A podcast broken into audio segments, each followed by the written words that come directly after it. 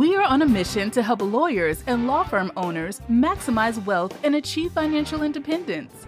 Welcome to The Lawyer Millionaire with Darren Wirtz from Wirtz Financial Services. In this podcast, we will help you build wealth, minimize your taxes, and plan for retirement with money management strategies designed for the legal profession. Join us in this journey where we help you manage your money so you can make the most of your future. Start feeling confident in knowing you are well prepared for retirement and on track to financial independence.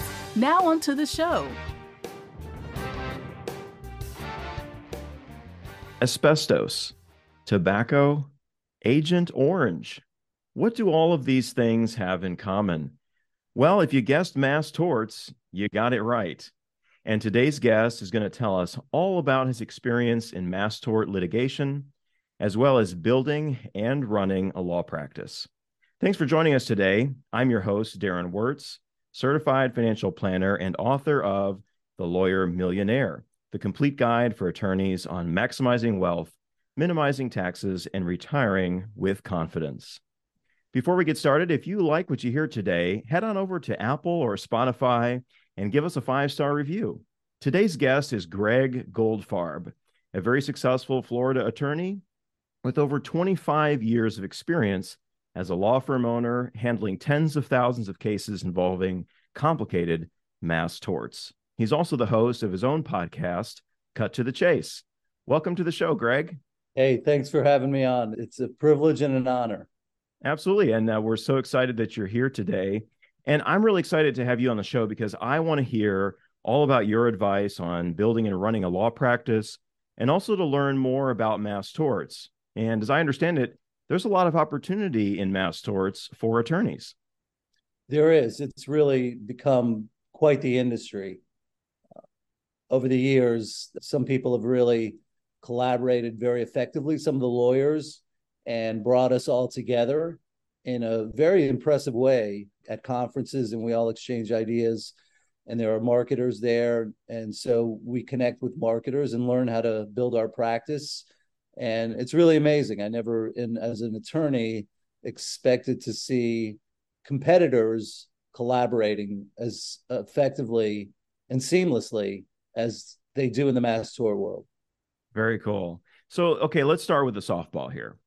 Give us a quick definition for those of us who may not be as familiar. What exactly are mass torts and how are they different from class action or other personal injury cases? So, typically, your mass tort involves either a product, a defective product that has harmed a lot of people, or a device, a medical device, or a drug. Uh, could be for heartburn. It could be for any anything that the farm pharmaceutical industry is trying to deal with. Oftentimes ends up being just the opposite and harming people. So in the mass tort world, you typically have one thing, one event, one product that injures a variety of people. In the class action world, you have almost the same scenario, but typically it only it in the mass tort world, the injuries are usually personal injuries or death and economic injuries. In the class action world, it's typically for economic damages. So let's just say your bank did some kind of funky surcharge that it charged all of its customers, 100,000 customers, got some bogus charge on some foreign transaction and everybody is just harmed economically. So it's almost like a mass tort because there's one thing that happened to a lot of people, injuring them economically. The class action will be handled as one case.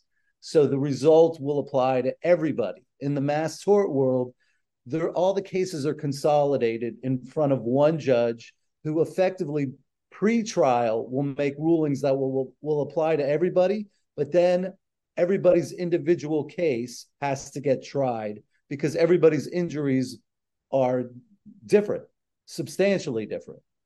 So okay. that's that's the shortest answer I can give you on that front.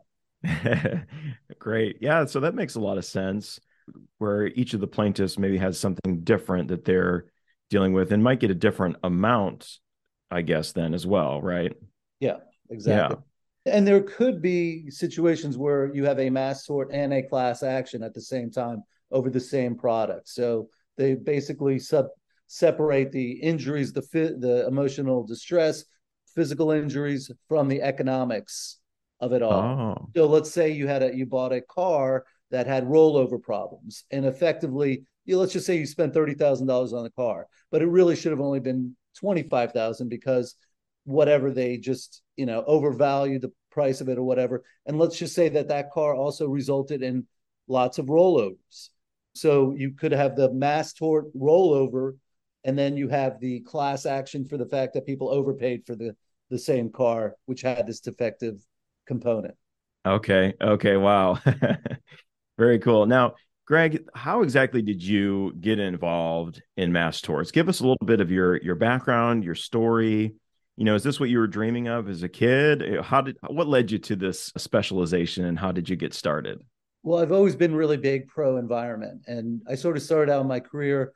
To started, I incorporated a nonprofit to help clean up the Miami River, and I actually got some pretty interesting trial work on in environmental work, but it never really I couldn't make any money doing it. So I sort of moved all around, and I got into whistleblower cases, I got into accident cases, insurance claims, doing all of that, and then at some point, one of my clients actually had been taking fen-phen. So I know everybody's there's a lot of talk about the latest diet drugs on the market that appear to be safe, but diet drugs typically have proven to be unsafe. So this is a perfect example of a product that is designed to help people lose weight, but fen-phen basically just sped up your internal processes and you it, would end up causing heart problems, okay? So I had a client from a just a regular ordinary case and she had seen an ad on TV about fen-phen. And she's like, hey, you know, listen, I actually have my moderate regurgitation and I've been taking fen-phen. What should I do? So I didn't know how to handle that kind of case. I got connected with an operation, a mass tort law firm in Pensacola. I sent, I referred them the case. Next thing I know, I got a really big referral fee. And I was like, wow, this is great. I should do more of this. The next few years later, Vioxx. So Vioxx was a medication that was designed to help relieve pain. So now we hear in the news about the opiate and the opiate crisis. So painkillers have also been the holy grail for for pro, for pharmacy companies. They want to create you know something besides Tylenol and Advil and all that to deal with pain, and it never really worked. So I got another Vioxx case. I sent it to the same firm. A couple years later, another big thing. And my line of work shifts over the course of my first 15 years. And I start doing what's called personal injury protection. It's a Florida only kind of healthcare collection type of a practice. Very cut and dried, cookie cutter kind of stuff, very boring, nothing at all related to the environment, which was my passion. So I was over the years realizing that my little personal injury protection practice was probably going to get cut by the legislators of Florida. They didn't like it. They thought they they created this PIP prac this PIP industry to reduce the number of of small whiplash cases that were getting filed in court. So they basically did this little song and dance where they said, well, you can't do these little small whiplash cases, but you have to have $10,000 of insurance for your medical bills. So that was the trade off. So everybody gets $10,000. Even if you're at fault, you're going to get $10,000 of your medical bills paid by your insurance company um, in, in, relating to an auto accident. So I'm doing this. And over the years, they keep saying they're going to get rid of it. They try, it gets close. And I knew that I had to shift. I knew mm. lawyers don't like to shift. They don't like to, they just do their thing and that's it. They don't want to learn anything new. But I knew that eventually I was going to have to get that done. And so I get a phone call. I actually had a third case, a hip replacement case. Case hip replacement products are also extremely difficult to manufacture in a safe way. So okay. I had a hip case. I sent it to them. They called me up. They said, "Hey, we were trying to settle it, but the client is being difficult." And I'm like, "Oh, well, I know the client is my girlfriend's uncle. I'll talk to him." So they said, "By the way, there's breaking news about this 3M earplug. Okay, so the 3M earplug case was enormous. And they said, You got to get into this. So I said, I know that I got to do something different.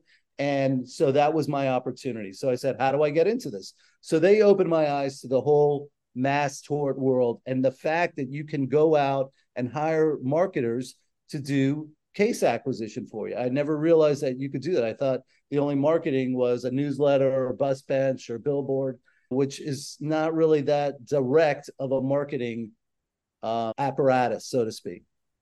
So you wanted to get more involved in the mass torts arena. And how did you do that? How did you go about shifting in that direction? And uh, what did that look like for you? How, and how would another attorney do that? And how would what advice would you have for someone else looking to get involved in mass torts? So one of the ways, one of the issues was, okay, can I handle this work? Can I actually answer the phone calls properly and then do the work? And I was, I knew that I, I could probably do it, but I had to ramp up my office personnel and train them how to answer phone calls and to screen the clients. So you do a marketing campaign, all of a sudden you get hundreds and hundreds of calls. Can you handle those calls? These days, people don't wait a, a full day for you to call back as an attorney. It's just they're they're off and running. They're going to find another firm in 10 minutes. So they're basically the mass tort world. And when I mentioned the marketers and the vendors at that conference, so you have call centers that are specifically designed for law firms. That's all they do. And they just are very well trained and they handle all the calls and they handle them quickly. They get back to people. They will call people back um, a couple of times. Let's say they need some information or whatever. So they'll stay on top of the person. So you can effectively be like a one person operation like myself and handle a large volume.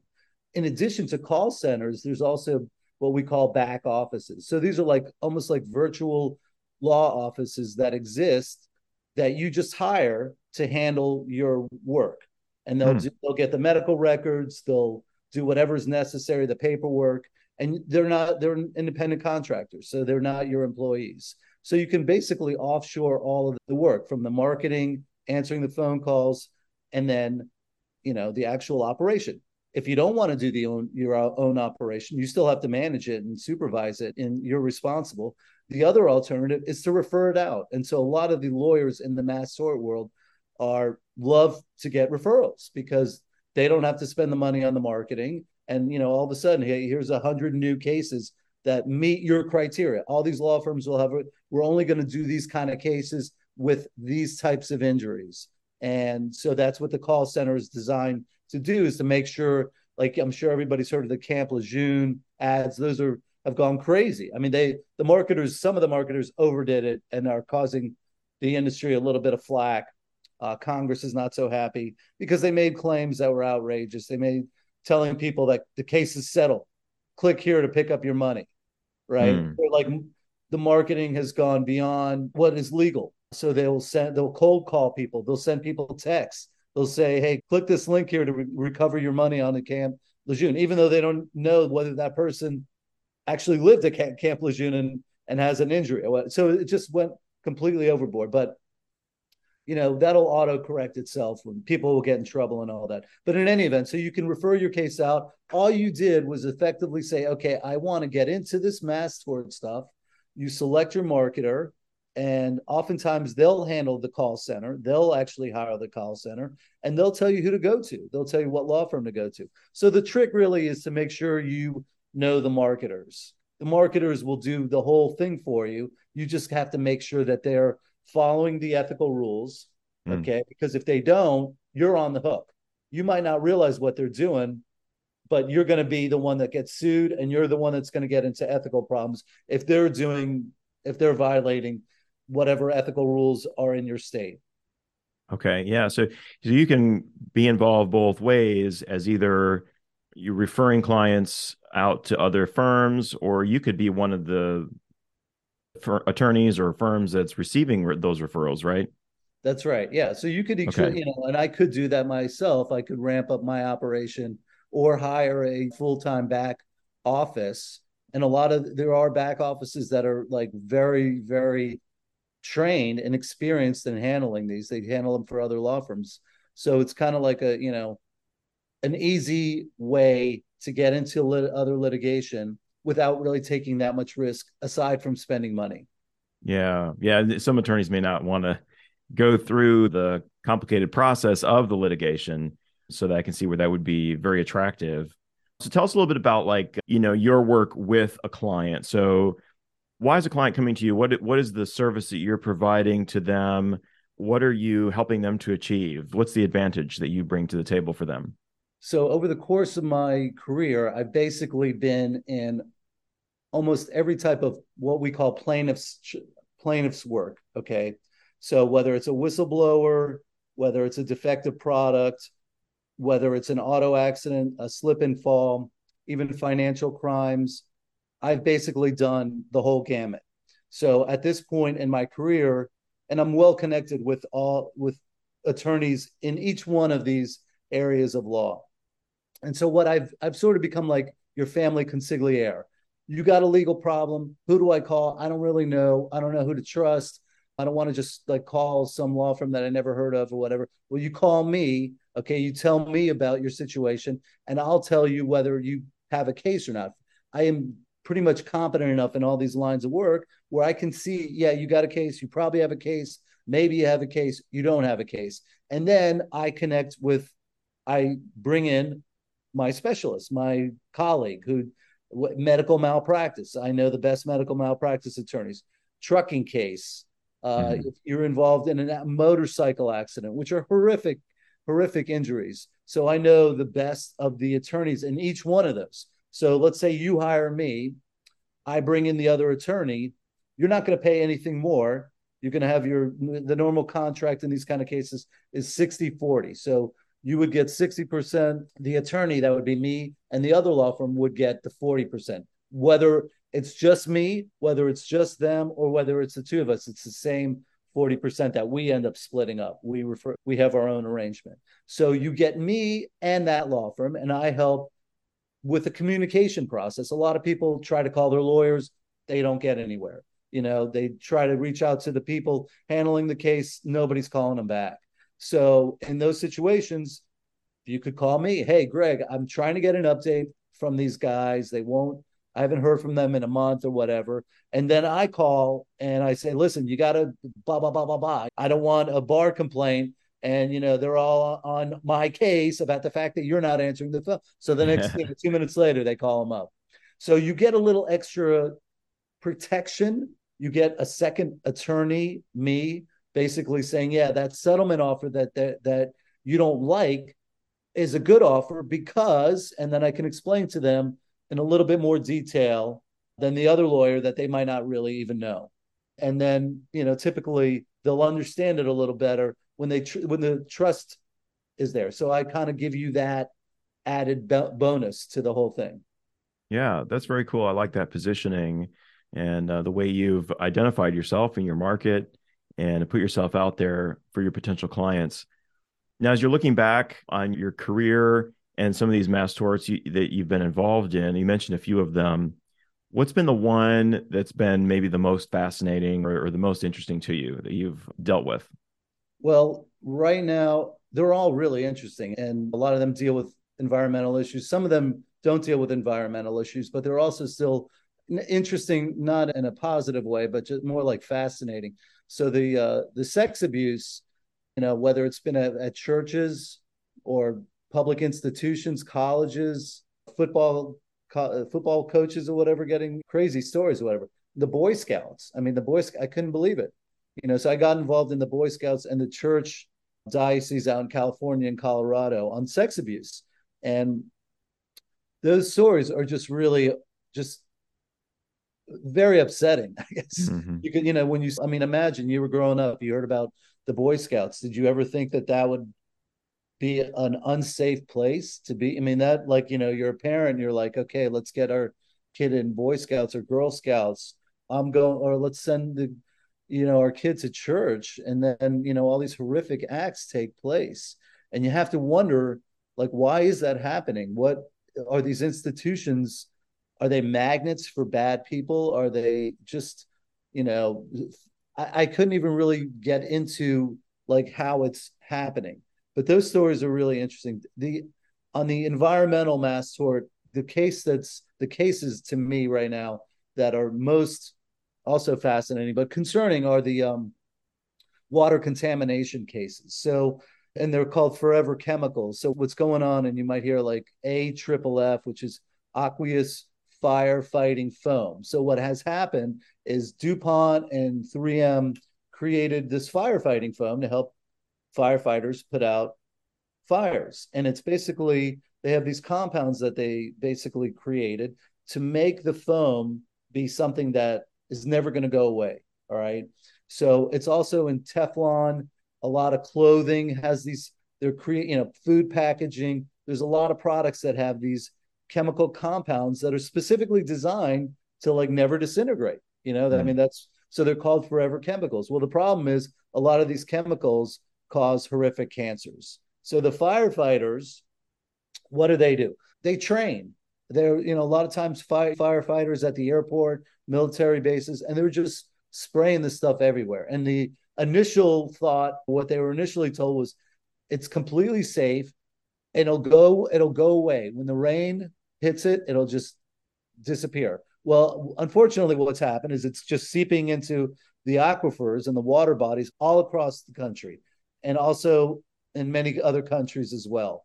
And it's completely contaminated water bodies. So now, and the EPA has been following this for years, and there's a lot of pressure on them to set limits of how much of these chemicals can be in a water body. So recently they did set the limit, and I think it's one part per trillion. Trillion. So it's almost like one little eye drop in 20 Olympic-sized swimming pools can have these forever chemicals. So now you have all these water bodies are getting tested by the Department of Defense. Some of the water bodies are testing it themselves. And now they're finding out that they cannot, their water bodies are contaminated and they have to now clean them up. So now there's all these lawsuits against 3M and DuPont because of these forever chemicals. And my guess is you will eventually hear forever chemical. You might, maybe you've seen it in the newspaper. What is this? What is this A triple F? and it's really it's so you people do not realize every single person I, I am almost confident has these forever if you test yourself you'll find out you have it in yourself okay when it rains the rainwater the actual rainwater now has these chemicals so it's just a horrific public health threat that i mean right now there's so many ma- major issues public health right? We just got over COVID or whatever, and it just wiped us out. You know, I don't know how much the population can. I don't know how much energy the population has to wrap their brain around the fact that their drinking water is probably not that safe. You know, so my advice is go out and get good, really good filters. You know, and um, I don't even know if the water bo- bottled water is safe. I haven't really looked into that, but that to me is so. So number one, there's a lot of firefighters that have cancer mm-hmm. because of this. That when the stuff sprays on them, or whether they drink it, the water in that water body, they're getting it. So a lot of firefighters are just they have now accepted the fact that this is going on, and you know, obviously they're not happy. So a lot of them are suing for their own injuries. That's a mass tort. And then you also have the water providers suing 3M and DuPont and uh, to pay to clean up these forever chemicals. Well, it's not that easy to pay. It's not like the sludge from an oil spill. I mean, that's not easy either. But that is something that can be cleaned up over time. You know, cleaning this stuff up is really tricky. Yeah, that's that's a quite scary thing to think about. And I, I'm pretty familiar with the the forever chemicals thing. I did I watched the movie Dark Waters about the yeah. uh the Teflon and all of that stuff. Yeah. It, it's very yeah, yeah, it's crazy stuff. So I, I, want to, before we run out of time here, I want to shift gears just a little bit and uh, ask you a little bit more about your experience as a law firm owner and what advice you might have for other attorneys, especially law firm owners like yourself. So, you know, what are some of the biggest lessons that you've learned as a law firm owner that maybe you were not prepared for in law school? So, you have to stay nimble you have to adopt technology. You have to train your employees and make them happy. You have to be able to accept the fact that maybe your bread and butter line of work might not be here in the future. If you're only focused on one thing, you better make sure that that's going to survive. When you do make a lot of money on a case or a client, don't take that money and go out and buy yourself a little luxury yacht. it's it's so sad. I see so many of my friends like they were, oh yeah, oh my god, I got to get a contender, a Commodore, or whatever. And they like, hey, I made two hundred thousand dollars, and I'm like, you know, a year later, I'm like, why are you out of money? Well, you know, I bought a boat and I didn't realize how much money it was it was going to cost me to fix it up and and store it and dock it or whatever. And I'm like, dude, you know, so you got to take, you got to be smart financially. Also, a lot of lawyers just they're like, hey, I'm a lawyer. That's what I do. I study the law. I do the law. Well, if you have an op, if you have a law firm or you're on your own, you got to like, you got to realize that you got to s- spend money to make money. Invest in yourself. Invest in your employees. Don't be foolish and short sighted, and take the money and run. You put a lot of pressure on yourself when you're out of money and you're like hoping that another case settles down the road and then you start forcing the client to take less money because you're desperate so i think that artificial intelligence is becoming a major issue and i think people law firm owners or people that are out on their own have got to grasp the, that reality wherever that goes i mean that might eliminate jobs it might create jobs. It might eliminate you know now the everybody's talking about how you know in the law world let's say you somebody comes in your office and they have this major accident and they got hurt or whatever and you get the medical records you do an evaluation you make a demand on the the bad actor. And you say we're demanding x amount of dollars right? So nowadays it used to be you'd write a letter you'd attach your medical records you'd say you'd have a doctor evaluate and said oh there's a 10% disability and blah blah blah right nowadays it's so much more advanced and people are mm-hmm. using artificial intelligence to help them write up their demand packages and so yeah. does that eliminate the person at your law firm that's only doing demands well i mean maybe they utilize that artificial intelligence to help them generate the demand and then they review it make fine tweak fine tweak it or whatever but i mean that's just sort of i see how the artificial intelligence I don't know if it's going to be disruptive, helpful, it's going to create new jobs in the industry or what have you. But I think if you're a, if you are in charge of your law firm, you better get your hands on that one. Yeah, you do, and and you need to position yourself in a way that's valuable to your clients. You know, you have to yeah, and this is just good business practice. You know, yeah. you have to prove you got to sell yourself. You got to sell your value to your clients, to your would be clients. In the financial world, you know, we've been uh, facing the prospect of AI for some time. I mean, you know, yeah. now you have robo advisors and things like that. So you have to differentiate yourself somehow, and and uh, part of that is really having a well defined niche. That's something that you've done a really good job of.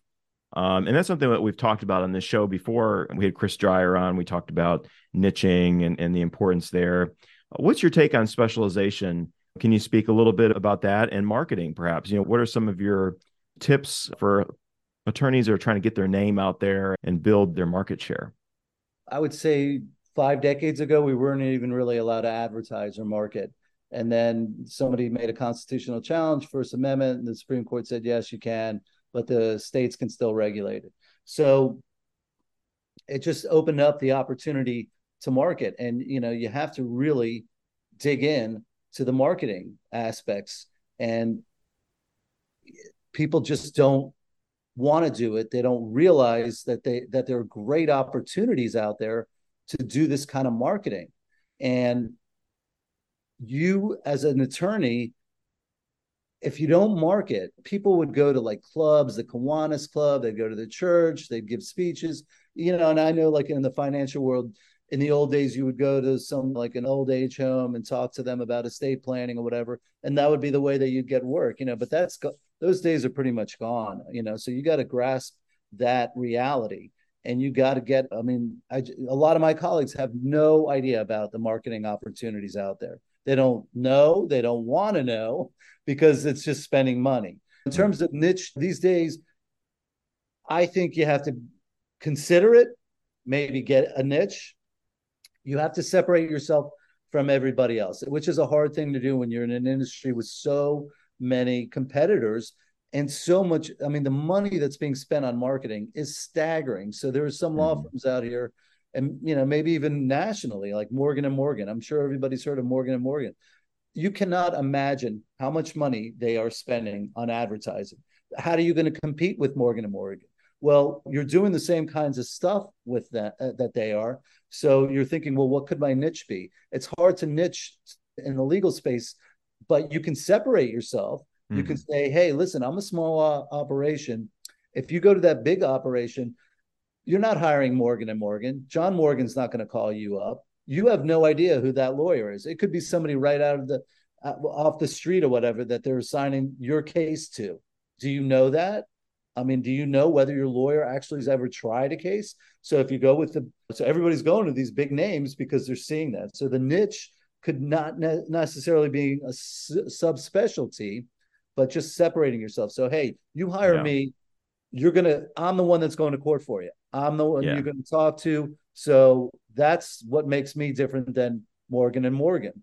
I was in a niche. This personal injury protection world mm-hmm. was really a niche, and it was a lucrative niche but it's now gotten written off. So you got to be careful if you're in a niche that somehow yeah. gets legislated out or artificial intelligence eliminate whatever it is. Then where are you going? So I always say that go. There's we always have continuing legal education, right? Find good legal continuing legal education in other areas that you're not practicing in case you need to either diversify, which in the financial world that's what you always talk about, right? So lawyers and law firms that that's the negative side to niching is that mm-hmm. you're not diversified.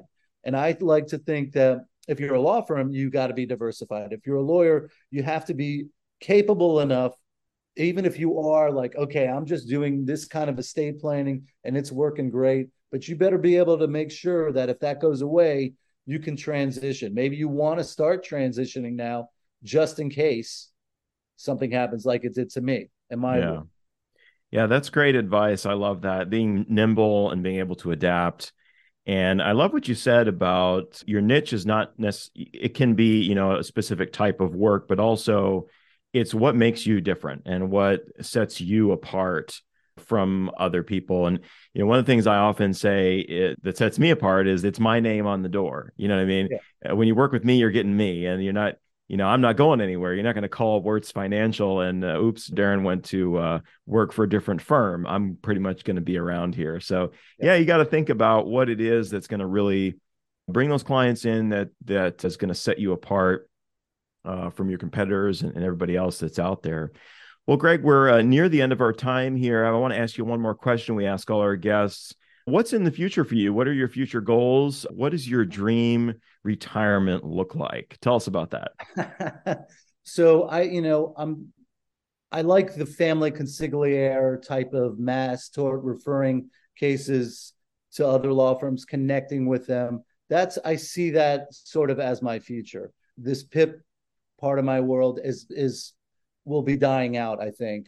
I'm pretty sure within a year or two. So I'd like to do that as my retirement. I love the podcasting. You know, you get to meet people, fascinating people like yourself, and you learn and you grow.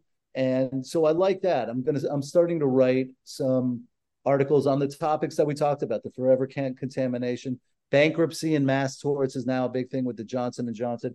So I want to start writing.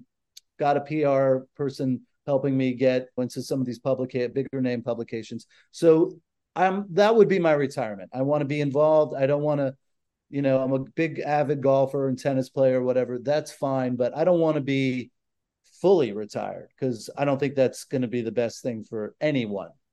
Okay. Yeah, I love it. And retirement looks different for everybody. Some yeah. people it is cutting out work completely. Some people it is being able to work on their own terms. You know, yeah. so I love that. That's awesome. Now, if you would quickly share with our audience how they can find you and learn more about you and your work. All right. So you can go to my website, which will help you with all the connections.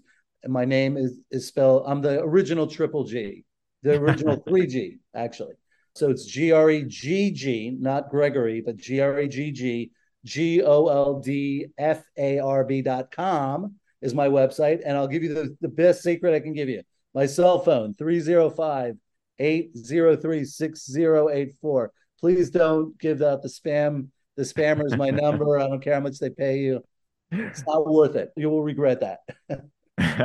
You're very brave, Gregg. Well, thank you so much for being on the show, Gregg. And, and I want to thank you, the listener, for joining us for this episode. If you enjoyed today's episode, please like, share, subscribe, and give us a five star review on Apple or Spotify. And if you want to learn more about me, please visit thelawyermillionaire.com, where you can download your free guide to retirement planning for law firm owners, book a free consultation, or even order your own copy of my book, The Lawyer Millionaire. Now, take what you learned today and go make those dreams a reality. I'm your host, Darren Wirtz, and I'll see you next time on The Lawyer Millionaire. Thank you for listening to The Lawyer Millionaire. Click the follow button below to be notified when new episodes become available. This content has been made available for informational and educational purposes only. This content is not intended to represent investing or tax advice. Always seek the advice of a qualified investment or tax advisor with any questions you may have regarding your own financial circumstances.